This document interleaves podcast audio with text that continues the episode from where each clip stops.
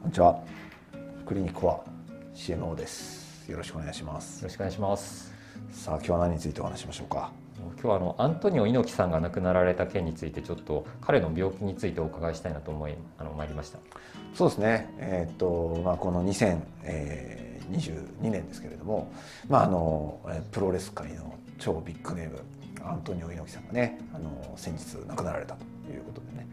あの僕ね実はアントニオ猪木さん病棟でね会ったことあるんですよ。でもねあの猪木さんが患者の時じゃないですよ。僕がねあの大学病院勤務時代に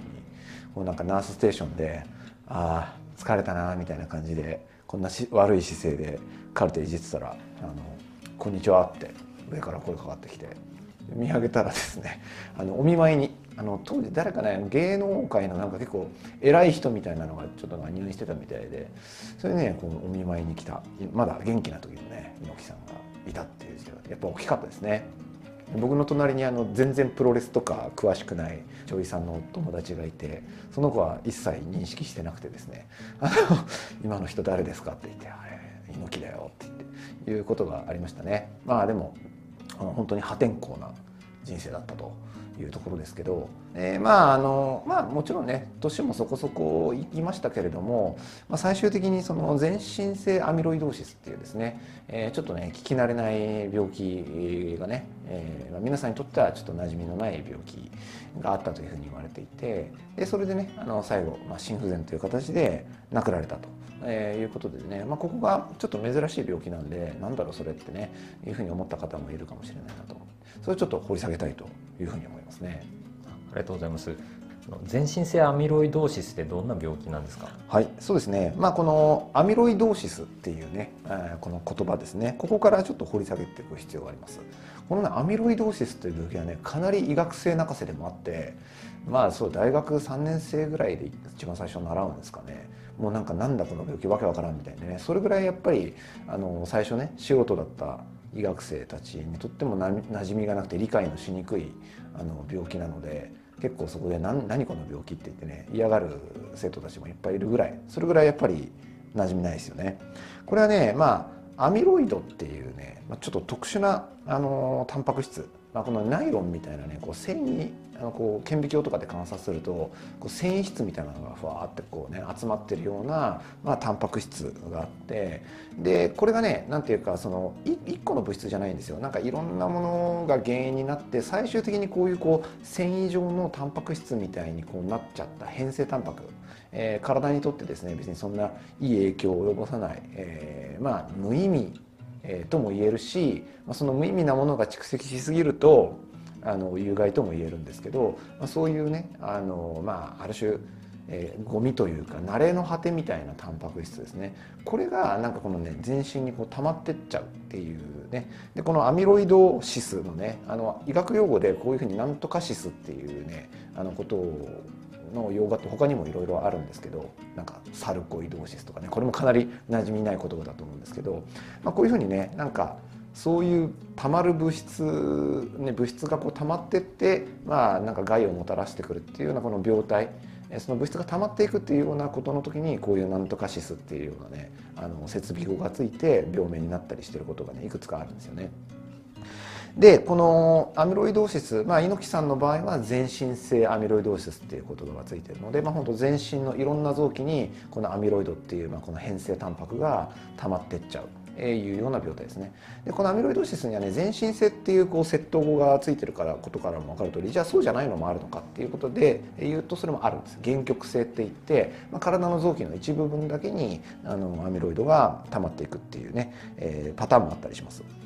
であとはね、えーまあ、ちょっとトピック的なあの話で言うとアルツハイマー型の認知症ありますね、まあ、あの高齢になっていくと認知症になってアルツハイマー病ですってなったりするのがありますね。そのやっぱ脳にもこのアミロイドっていうのが溜まってるっていうふうに言われてます。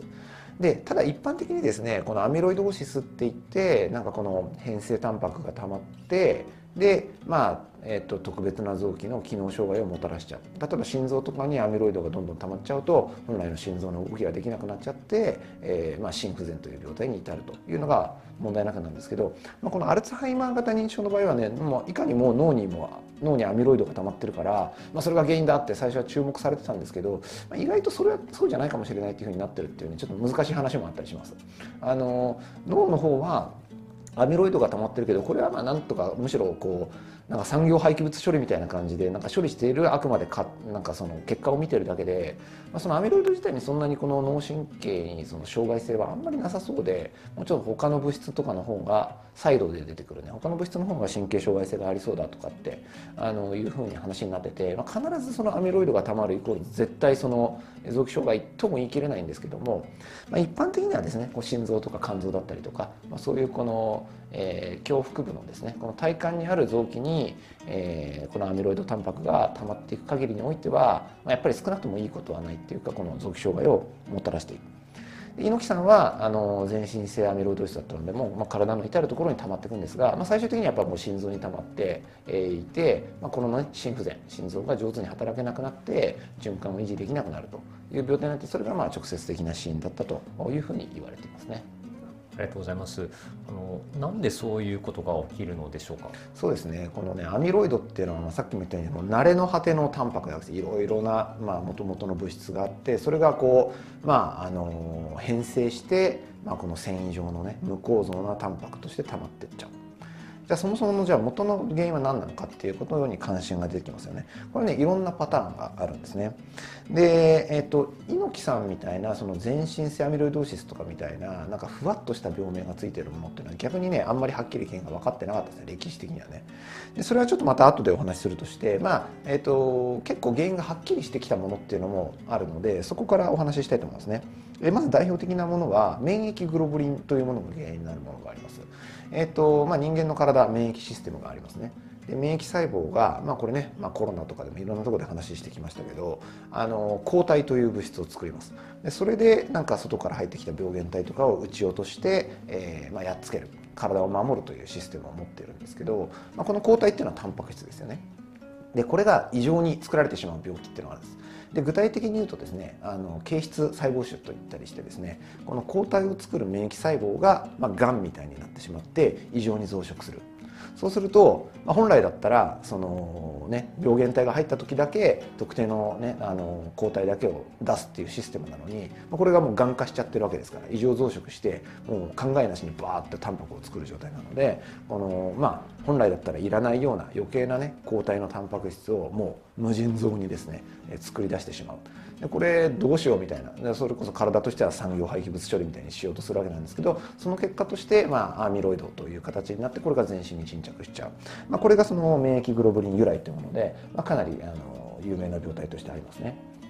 であとは、えーと、慢性的な炎症が体に起きるような病態、まあ、代表的に言うとやっぱこれも免疫系の異常になるんですけど、まあ、例えばリウマチとかみたいな病気ですね。あのこれも免疫っていうのは本来自分の外の外敵に対する防御システムなんですけど彼が勝手にやっぱ暴走しちゃって常に何ていうかこう戦ってるような状態。で炎症性のねタンパク質みたいなものを作り出しちゃう状態っていうのがあったりします。これはさっき言った免疫グロブリンじゃなくてあくまでその炎症が起きてる時にやっぱ体の中では、えー、これは臨戦態勢だというメディエーターというかですね指令を出すための情報のやり取りをするための物質っていうのがいっぱい出るわけですね。この中で、まあ、肝臓からですね結構炎症のタンパク質っていうのが出るんですよ。もう今戦うべき時だと。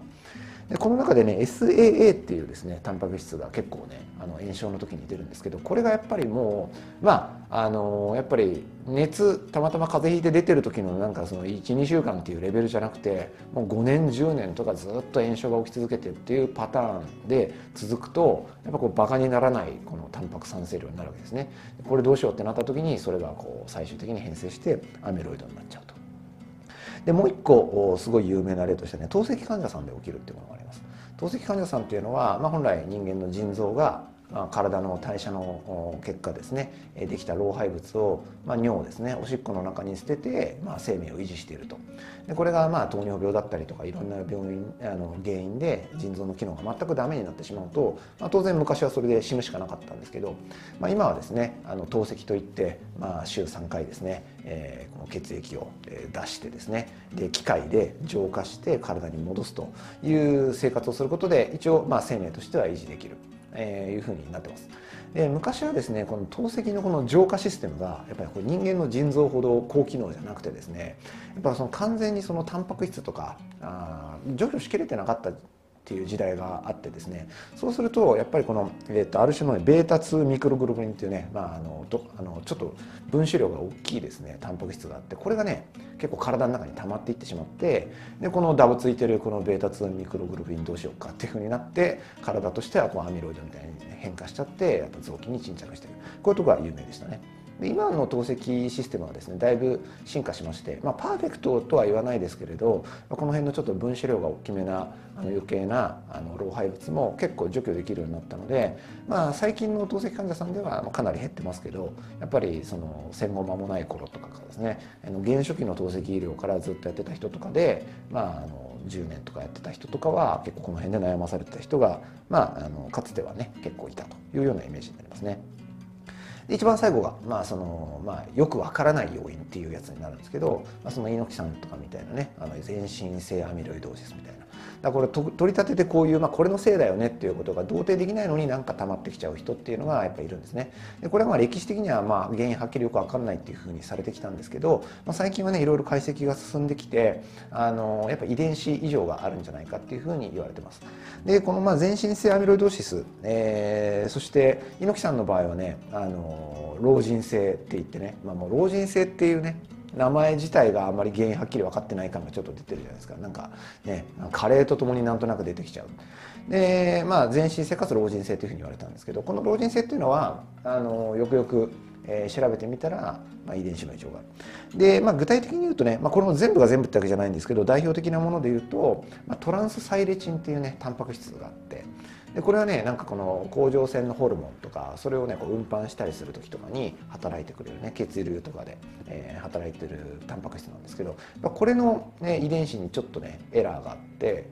で本来のそのトランスサイレチンの正しいタンパク質ってねあの、まあ、こう折りたたまれ方っていうのがあるんですけどこれがなんかちょっと形が変わっちゃってるってんですねでこれがやっぱりこう長年蓄積するとちょっと変性タンパクという形でアミロイドになってっちゃうというふうに言われてる。ことですね、まあ、こんな感じでね徐々に徐々にあの病態っていうのは解明されてきていますけども、まあ、いろんなね、えー、各個別の病態があって最終的にそれがこうアミロイドという変性タンパクになって溜まってっちゃうこれを総称してアミロイドシスというふうに言ってるというふうに理解していただけるといいかなと思いますね。ありがとうございます。あのこれなんですけれども治療法ってあるのでしょうか？はいそうですね、えー、今話してきたようにその原因がね結構大事になってきますもともとのあの原疾患がはっきりしているのであれば例えばその透析患者さんでこの透析の効率が悪いんだっていう形なんだったらそれを改善するってことができるし、まあ、その、えー、免疫系の腫瘍があるんだったらそのまあがんとしての治療をするということですよね。であの例えばリウマチとかみたいな慢性炎症的な病気なんだったらこれもすごくいい薬が最近はね出てきてますからこういったもので抑えるってことができるわけですね。問題はねそのあんまり原因がはっきりしないタイプのその老人性だったりとか、えー、そういったタイプですよね。でこれはねあの現状ではあの対症療法しかない、えー、言われてます。だから心不全になって心臓が悪いんだったらその心不全としての治療をしてあげるとか、えーまあ、他の臓器障害があるんだったら、えー、それをねえサポートしてあげるような治療をしてあげる。なんか体に万が一痛みが出てるんだったら、まあ、その痛み止めを使ってね生活のねクオリティが落ちないようにしてあげるとかそれぐらいしかできないっていうふうに言われてますね、まあ、もちろん病態どんどんね解明されてってはいるのでまあなんかこう日頃からのねサプリメント摂取とかで、えー、なんとかこういうのを予防できないかとかあそういったことを検討されてますけど、まあ、まだまだちょっと実用段階にはないっていうところなのでまああの一応このアミロイドーシスはあの指定難病ということになっていますからまああのもしそういうふうに診断されたらですね、まあ、その国家的に届け出て、まあ、ちょっと行政的なサポートね、えー、受けられるとか、まあ、そういったところを活用していただくというふうになりますね。ありがとうございました。ありがとうございました。